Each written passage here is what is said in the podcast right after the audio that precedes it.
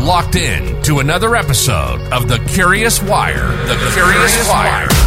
With the most curious person in multifamily. We're not trying to sell you anything here. We just want you to learn real things that will help you elevate your career, challenge you to think and be curious. Join us on this journey to challenge the status quo. Let's go. We're back with another episode with a guest, and as you know, the way we roll here is the guest introduces themselves. So please go ahead. Thank you. Uh, my name is Alex O'Brien, the CEO of Cardinal Group Companies, uh, based here in uh, Denver, Colorado. And just quickly for the two people who might not know, what is Cardinal? Uh, so Cardinal Group, uh, we were one of the uh, NMHC top 50 management companies um, we do uh, investments, uh, development, construction management, marketing. Uh, really built a, a, reputation in the student housing industry over the last 15 years, and over the last five years, have really expanded that into affordable and multifamily. And and really, I'd say we have just um, a, a, great reputation and brand, and known in talent markets as as a great place to work. So I'm I'm I'm super interested in your thoughts on the following. So I'm listening to the audiobook for a second time of the new one minute manager and the whole thesis of the management style in this book is about people who feel good about themselves perform better. And it, it seems like a very simple idea, um, but a very powerful one. And I believe that there are two things that really impact how people feel about themselves at work, specifically in property management, is one leadership and to the culture of a company. So I'm curious your thoughts about that and what do you do at your company that I guess makes people feel good about themselves? Yeah, that's awesome. And there's a lot to unpack there. And I think to try to to keep it simple, I'll focus a little bit on that. I think leadership can mean a lot of different things. Um, and, uh, you know, the way you talk to people, the way you interact with people, I think it can really be boiled down to, do people think you care? Um, and so for leaders out there trying to define their own style, it really starts with a focus on this care personally, you know, put others first, the servant leadership, the heart of a servant leader. Um, and I think that that is, truly if you start there with with humility and and the and putting others first and caring about people like you'll check that box of, of leadership um, and, is that and, something that that you talk about and focus a lot at your company across the board I, I, it's so funny. We have people who join and, and they'll hear like our leadership meetings and like, I've never heard a company that talks more about leadership and people. We actually had one of our VPs like, are you ever going to talk about financial performance in this meeting? And we're like, yeah, that's more of a day two topic. Like we're focused on our mission and what matters. Like our mission, we want to be the best place to work in any industry for anyone. And so we spend a ton of time talking about that. We do a lot of coaching and external leadership training. And so we certainly believe that like the best way to have a, a great company is this kind of no bad bosses mentality that Kim Scott um, put out and just, you know, people's excitement about a company.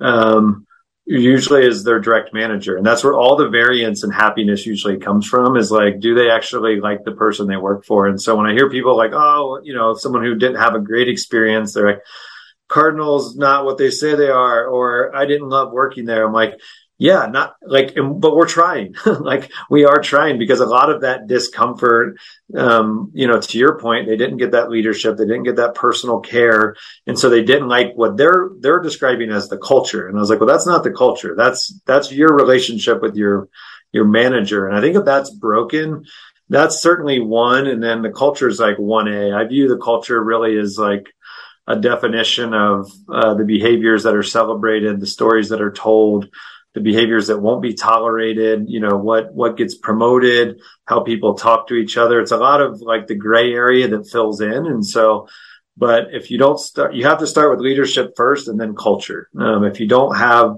a great connection with the person that is your leader in the organization, I don't think the culture necessarily can can fix that. Um, it can help, but it, it's it really starts with that that leadership first and then culture second. Yeah, I would agree. They they kind of go together like peanut butter and jelly. Yeah, um, yeah, very complementary know, for sure. And and the, yes, you can't have a good culture without good leadership. And it sounds like this is not just something that you do as marketing; that you actually carry it through. You know, starting at the top with you and and all the way down. Um, can you like do you have leadership meetings? Um, you know, when you said a day one, day two, like was that do you have yeah. leadership meetings? Yeah, yeah, we have annual leadership meetings um, for all of our managers. We have quarterly for our executive teams, and um, we have uh, connection groups that bring different sets of leaders together. Um, yeah, we have, you know, we've really focused on just ways to, to, I always say it's really easy to tear people apart and really hard to bring them together, um, especially in the society that we, we live in. And so we really focus on how to bring leaders together um, to develop them, um, to ensure that they're making time to to advance those skills. We've certainly promoted a lot of young leaders. You know, we we believe in the ability, and and you brought this up in our kind of pre-call of just, you know, taking young people and helping them grow through the organization to develop those skills, including leadership skills. And Moshe, I mean, I, I'm obsessed with this idea that like the the skills we need now more than ever are these leadership skills. You know, if you look at the industry we're in and, and really all industries, a ton of automation, a ton of centralization, a ton of efficiency created through technology. Like the ability to lead people is, is, is the most important skill that I can think of. And so,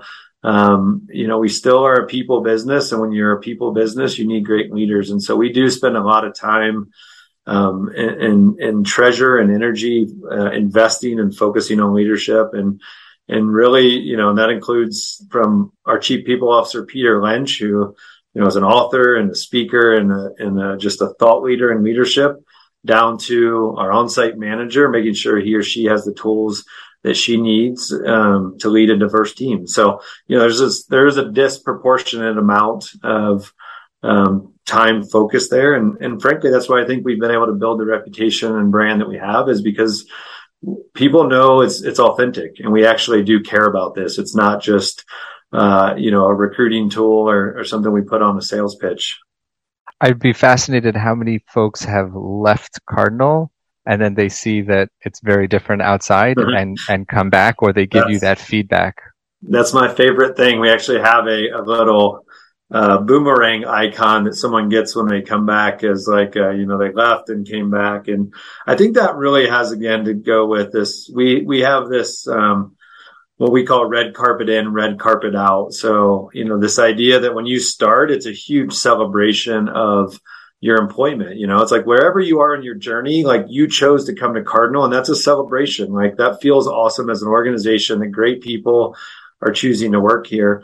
Um, and then on your way out, assuming, you know, there's your life's journey is just taking you in another direction for whatever reason, a new industry, a, a, a, new company, even one of our competitors for, for all I know. But just this idea of like, whatever time we spent together on our journeys and our careers, like should be celebrated. And so when you treat people like that, and someone, you know, has a better opportunity or a new opportunity or something they love or passionate about, like you, you can't make that a bad thing. You celebrate that. You treat them like a, a, human with dignity and respect, and as a team member that like you you were on this like journey together. And we get a lot of people who come back, and I think a lot of it is because you know you, you just treat people with that with that respect even as they're leaving your company and that almost is like the last the last taste in their mouth was a good one and so when they when they go somewhere else and and they start thinking about what they had at Cardinal, they they say, "Man, I, I kind of miss that. I want to go back to what I had."